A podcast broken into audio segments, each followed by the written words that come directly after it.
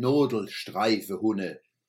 Was machen die 68er Bürgerschreckler verharmlose Buwe und Mädle verglichen mit den Nodelstreifehunde, wo heit die Sau rauslasse. Zocker, Flopper, Menschen Schocker haben Milliarden Euros und Dollars verbrennt und dort dabei Asche gezogen. Mit virtuellem Geld vernichtet die gutes Geld. Geld, wo mit Arbeit, Fleiß und Erfindungsgeist geschaffen worden ist. Richtiges Geld wird nicht einfach gedruckt.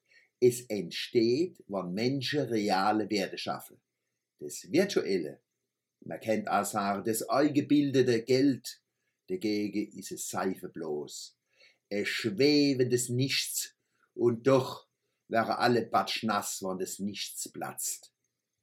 Andere Wirtschaftsführer lassen die Spitzentechnologie Automobil verkummen und verdummbeiteln ökologische Innovationen, wo geboten sind und längst möglich wäre.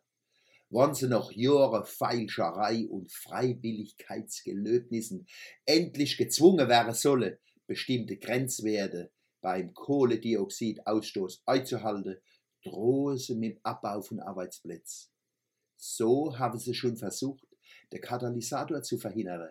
Darauf weist der Professor Dr. Thomas König von der Uni Mannem in der Süddeutsche Zeitung hin. Zitat Schaut man sich die Gesamtstrategie der europäischen Autolobby der vergangenen Jahre an, dann fällt auf, dass ihre Argumente kontinuierlich an Glaubwürdigkeit verlieren. Anfang der 90er Jahre wurden bereits Absatzrückgang und Arbeitsplatzverluste vorhergesagt für den Fall einer europaweit verbindlichen Einführung des Katalysators. Die Hersteller schätzten die Zusatzkosten auf 420 bis 560 Euro je Auto. Zurzeit liegen die Kosten dafür zwischen 40 bis 70 Euro. Selbst konservative britische Bewertungen dieser Vorschrift nehmen heutzutage an, dass allein die britische Volkswirtschaft netto vom Katalysator profitiert, in Höhe von umgerechnet 540 Millionen Euro im Jahre 1995 und 2,2 Milliarden Euro für das Jahr 2000. In dieser Höhe wurden durch den Cut Umwelt- und Gesundheitsschäden vermieden. Zitat Ende. Bravo, Professor König. So muss Wissenschaft wirtschaftliche Zusammenhänge zeigen. Die Autolobby hat so lange mit Verlust von Arbeitsplätzen gedroht, bis die jetzt wirklich kaputt gehen. Nicht, weil ökologische Standards eingehalten, sondern weil sie ignoriert werden.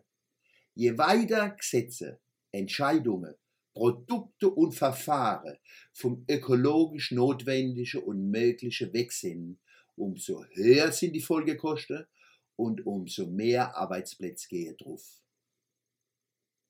Und schon wissen Sie, wo der Name Pfingstberg herkommt, nicht? Dann lesen Sie das Buch von Konstantin Groß. Von der Schiefertafel zum Flachbildschirm. 50 Jahre Pfingstbergschule. Tolle Bilder, informative Texte, ein Heimatbuch. Glückwunsch an die Schule und an den Pingstberg zum Jubiläum und zu dem Buch.